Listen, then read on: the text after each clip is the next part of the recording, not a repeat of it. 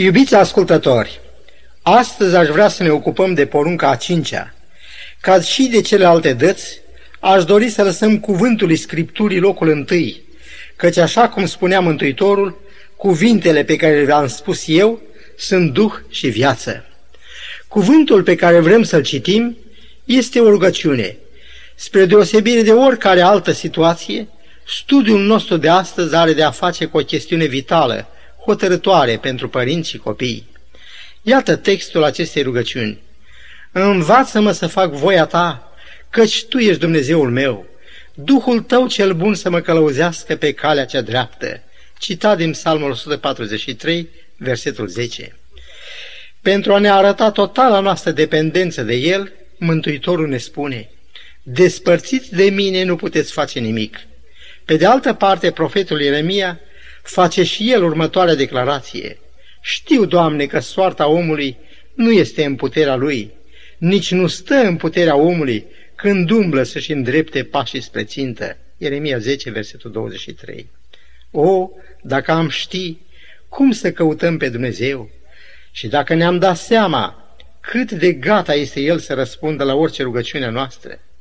Mi-aduc aminte de pățanei unui prieten căruia i s-a furat un pachet cu prețioase cumpărături. El știa din experiența vieții sale că Dumnezeu este un ajutor care nu lipsește niciodată nevoi. Ce nu mai pot face eu, poate să facă Dumnezeu, a zis el. A pornit deci să caute un loc unde să se roage. Era în Gara de Nord din București. Spre surprinderea lui vede o mare încăpere cu ușile deschise, unde era doar o mare grămadă de nisip. A intrat și a îngenunchiat acolo să se roage. Pe când se ruga, a observat că genunchii se afundă în nisip. De fapt, nu nisipul ceda, ci lâneturile din pachetul lui furat, pe care făptașul, în teama de a nu fi urmărit și prins, îl ascunsese în grabă, chiar în locul unde el s-a dus să se roage. Suntem confruntați cu fel de probleme. Una dintre cele mai îngrijorătoare este creșterea copiilor noștri, de care se ocupă porunca a 5-a. Să o citim în Exodul capitolul 20, versetul 12, în traducere de Gala Galaxion. Cinstește pe tatăl tău și pe mama ta, ca să-ți fie ție bine și să trăiești zile multe pe pământul pe care ți-l va da Domnul Dumnezeul tău. În enunțarea ei, porunca aceasta se adresează copiilor, dar experiența noastră și mai ales cuvântul lui Dumnezeu arată că ceea ce seamănă omul, aceea va și săcera. Pruncia, copilăria și adolescența sunt cele mai favorabile timpuri pentru a sădi în sufletul copiilor virtuți ca ascultarea și temerea de Dumnezeu, cinstea, omenia. Trebuie să știm că unele trăsături de caracter, cum sunt afectivitatea, sensibilitatea, se formează la o vârstă mult mai fragedă decât am bănui. Într-un orfelinat, una din tinerile educatoare s-a apropiat de o fetiță care, datorită handicapului lipsei de părinți, părea să aibă și unele ușoare tulburări psihice. Tânăra educatoare se apropie de ea și încearcă să-i vorbească despre dragostea lui Dumnezeu. Fetița întreabă pe educatoare: și ce e aceea dragoste? Atunci, acea tânără cuprinde în brațele ei pe fetiță, o strânge la piept, o sărută și îi spune: vezi tu, aceasta-i dragoste. Surprinsă și încântată, fetița îi spune: o, îmi place dragostea. Ca pastor am avut prilej să stau de vorbă cu mulți suferinți. Odată mi s-a povestit despre prietenia dintre un șoricel și un tânăr bolnav de plămâni. Un șoricel a apărut în camera acestuia. Bolnavul a urmărit cu interes. În cele din urmă, el a aruncat câteva fărămituri, dar șoricelul a fugit. S-a reîntors după un timp, a dat peste fărămituri, le-a mâncat, dar când bolnavul a aruncat altele, șoricelul a fugit din nou.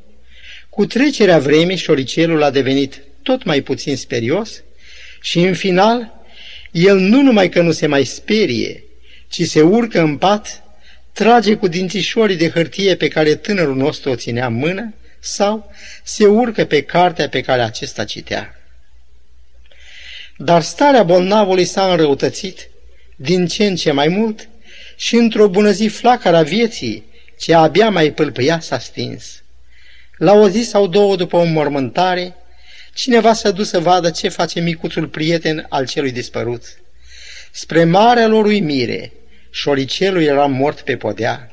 Nu i-au lipsit nici boabele de grâu, nici apa. Ceea ce i-a lipsit era dragostea prietenului lui. Iată, animale atât de modeste sufăr, tânjesc după simpatie. Dar ce să mai spunem despre ființa atât de complexă, omul? Priviți la copilașul atât de nevârstnic, care suferă din lipsă de afecțiune. Vedem atât de des cum copilașul plânge și uneori se îmbolnăvește din pricina lipsei mamei lui. Vârsta aceasta este hotărătoare pentru toată viața. Majoritatea oamenilor de știință, de specialitate, sunt de acord că până la vârsta de 2 ani se formează fondul afectiv al copilului. Sensibilitatea, iubirea, bunătatea, căreia îi spunem înnăscută, se formează la această vârstă. Până la circa 4 ani, copilul învață ordinea. Ce n-a intrat în sânge, cum spune o vorbă românească, până atunci, greu va mai intra după aceea. Mi-aduc aminte de o lecție ținută de o doamnă mai vârstnică, soției mele. Lecția e un fel de subliniere a celor amintite până aici. Ea spunea cam așa: folosește din plin scurtul timp când copilul vine la tine, când el te caută. El dorește societatea ta cu tot atâta intensitate ca și hrana. El crește din punct de vedere fizic, dar crește și din punct de vedere spiritual. Apoi doamna aceea a rostit această frază: când băiețelul meu avea timp pentru mine, n-aveam eu timp pentru el.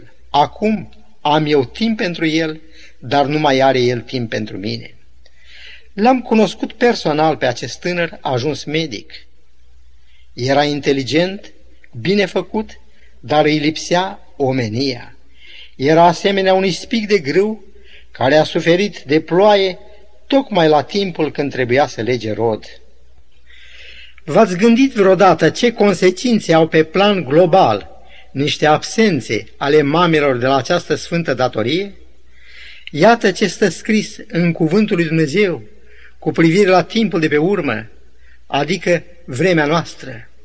Citez: să știi că zilele din urmă vor fi vremuri grele, căci oamenii vor fi iubitori de sine, iubitori de bani, lăudăroși, trufași, hulitori, neascultători de părinți, nemulțumitori, fără evlavie, fără dragoste firească, neînduplecați, clevetitori, neînfrânați, neîmblânziți, neiubitori de bine, vânzători, obraznici, îngânfați, ca unii care sunt stricați la minte. Citat din a doua Timotei, capitolul 3, versetele 1 la 4 și 8.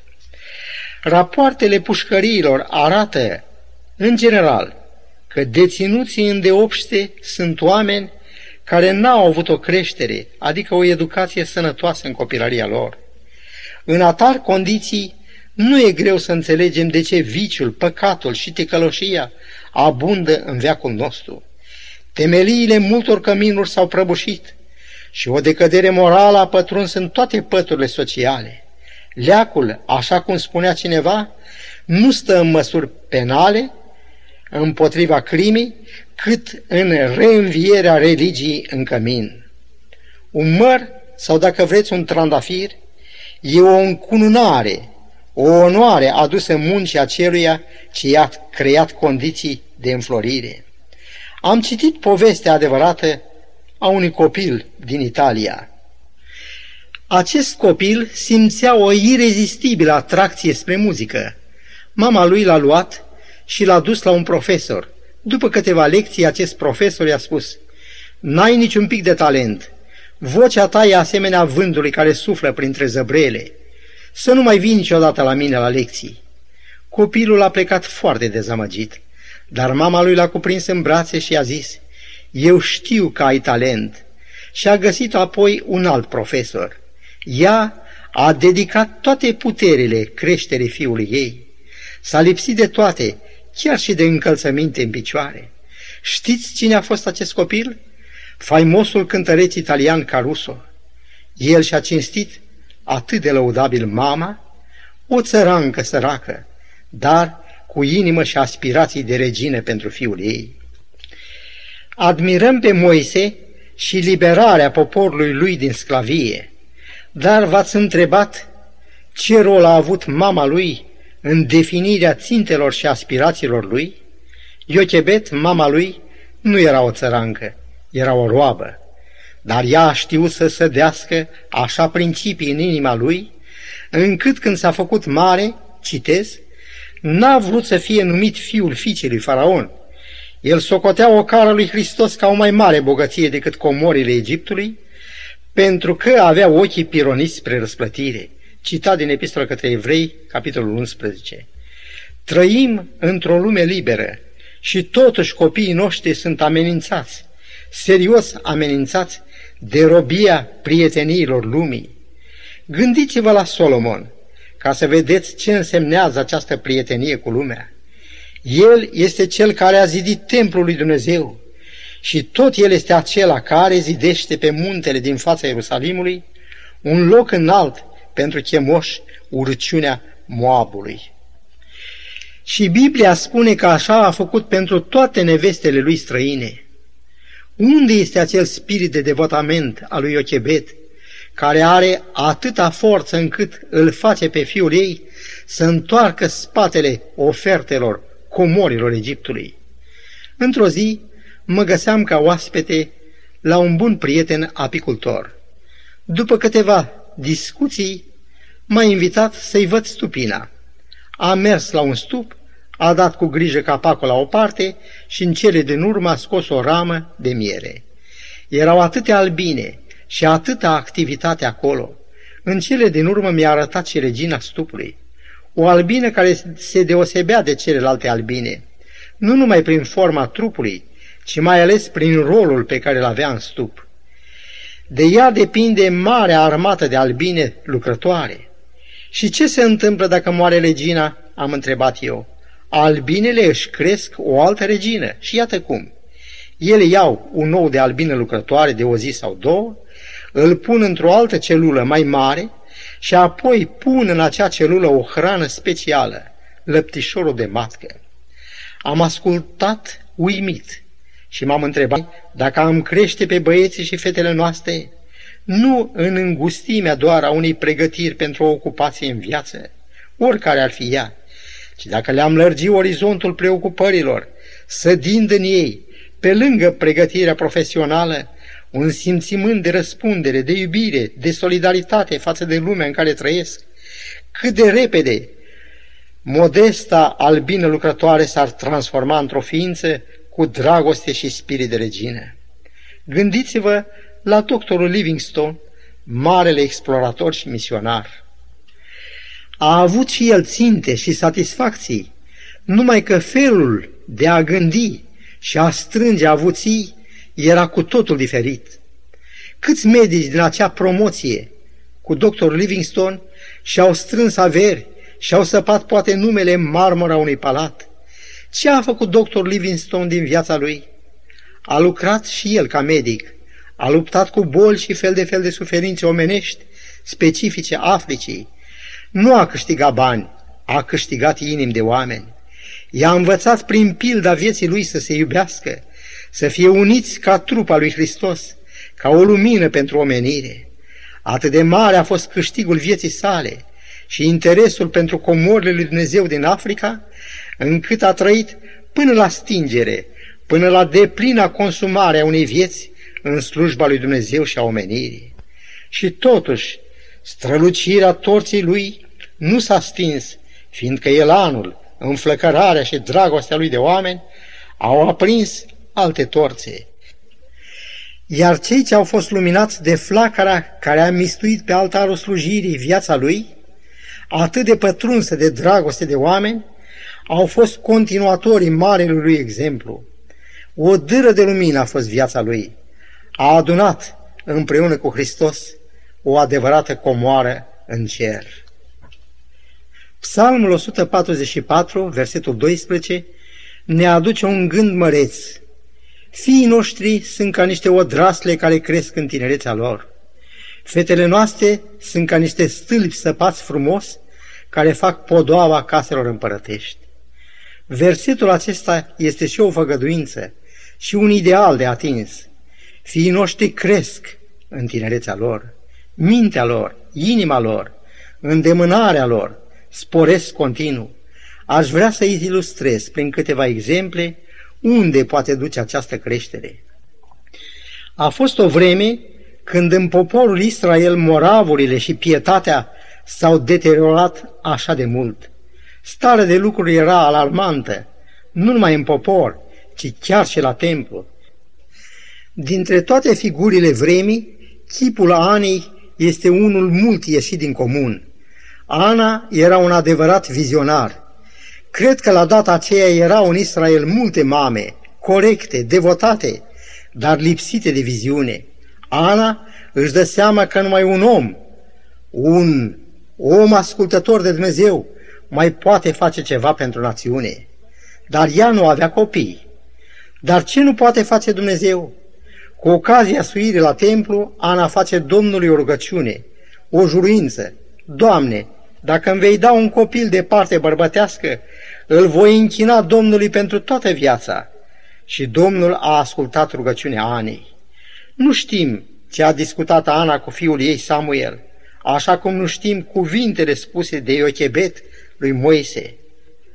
Neîndoios, Dumnezeu a inspirat pe aceste mame. O scriitoare religioasă, Ellen G. White, a spus că cea mai mare putere din lume, după puterea lui Dumnezeu, este puterea mamei. Priviți ce a reușit să facă cu ajutorul lui Dumnezeu Ana din fiul ei Samuel. Samuel a strălucit prin ascultare, integritate, credincioșie. La vârsta de 12 ani, Dumnezeu a vorbit personal lui Samuel. Stă scris că Eli, marele preot, a înțeles că Domnul cheamă pe copil. Da, un copil. O figură, un caracter rar, unic în generația aceea.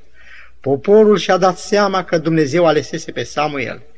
El a ajuns judecător al lui Israel, a întreprins mari reforme religioase, a organizat așa numitele școli ale profeților, a fost onorat de Dumnezeu cu descoperiri, a fost iubit și cinstit de oameni. El a onorat pe mama lui, a cărei cuvânt l-a păzit, împlinind astfel porunca a 5-a a decalogului. Și câte alte mame au strălucit în viața fiilor lor. Se știe despre Timotei, despre care Sfântul Pavel spune în Filipeni, n-am pe nimeni care să-mi împărtășească simțirile ca el. Apostolul menționează atât numele mamei lui, cât și pe cel al bunicii lui. Dar cine a fost mama lui Daniel, care a modelat din anii pruncii lui un caracter hotărât de tăria granitului? Și tot așa erau și cei trei tineri prieteni lui Daniel, care ajung în mijlocul cuptorului încins, pentru că n-au voit nici măcar să simuleze o închinare pentru a-și salva viața. Cred neîndoios că mamele lor le-au vorbit despre Dumnezeu ca despre un ajutor care nu lipsește niciodată în nevoi. Aceasta rezultă din răspunsul categoric dat împăratului. Dumnezeul nostru poate să ne scoată din cuptorul aprins și ne va scoate din mâna ta, împărate. Dar iată și o integritate desăvârșită, citez, și chiar de nu ne va scoate, să știi, împărate, că nu vom sluji dumnezeilor tăi. Citat din Daniel, capitolul 3, versetele 17 și 18. Stimați tați și mame, aceeași cinste și aceleași elogii pe care le-au primit alții în trecutul mai mult sau mai puțin îndepărtat, pot fi partea dumneavoastră și bucuria dumneavoastră. Principiul dumnezeiesc, ce seamănă omul, aceea va și se cera, e universal valabil în timp și în spațiu. E uimitor și revelator faptul că Timotei cunoștea din pruncie Sfintele Scripturi. În Eclesiastul, la capitolul 11, versetul 6, citim în continuare despre semănat. Dimineața seamănă sămânța și până seara nu lăsa mâna să ți se odihnească, fiindcă nu știi care va izbuti, aceasta sau aceea, sau dacă amândouă sunt deopotrivă de bune. Potrivit acestui verset, prioritatea numărul 1 este creșterea sau educația copiilor noștri. Nu știu dacă relele, delicvențele și mai ales degradarea umană adusă vieții de fel de droguri frig inima noastră, așa cum relele din vremea lui Ana au fript inima ei. Ea s-a dedicat acelei cauze și a îndurat despărțirea de fiul ei, pe care l-a adus ca un dar și ca o jertfă a inimii ei pentru Dumnezeu și pentru omenire. Ce simbol și ce prefigurare este această faptă a Anei pentru marele dar pe care Dumnezeu avea să-l facă omenirii în persoana Domnului Iisus Hristos. Înainte de a încheia studiul nostru de azi, aș vrea să privim figura luminoasă a Mariei. Experiența ei nu se aseamănă cu aceea a Anei. Raportul biblic spune că îngerul Gabriel a fost trimis de Dumnezeu la o fecioară. El a intrat la ea și i-a zis: „Plecăciune ție, căreia ți s-a făcut mare har, Domnul este cu tine, binecuvântată ești tu între femei.” Îngerul i-a zis: „Nu te teme, Marie, căci ai căpătat îndurare înaintea lui Dumnezeu. Iată că vei rămâne însărcinată și vei naște un fiu care îi vei pune numele Iisus. El va fi chemat Fiul Celui Preaînalt.”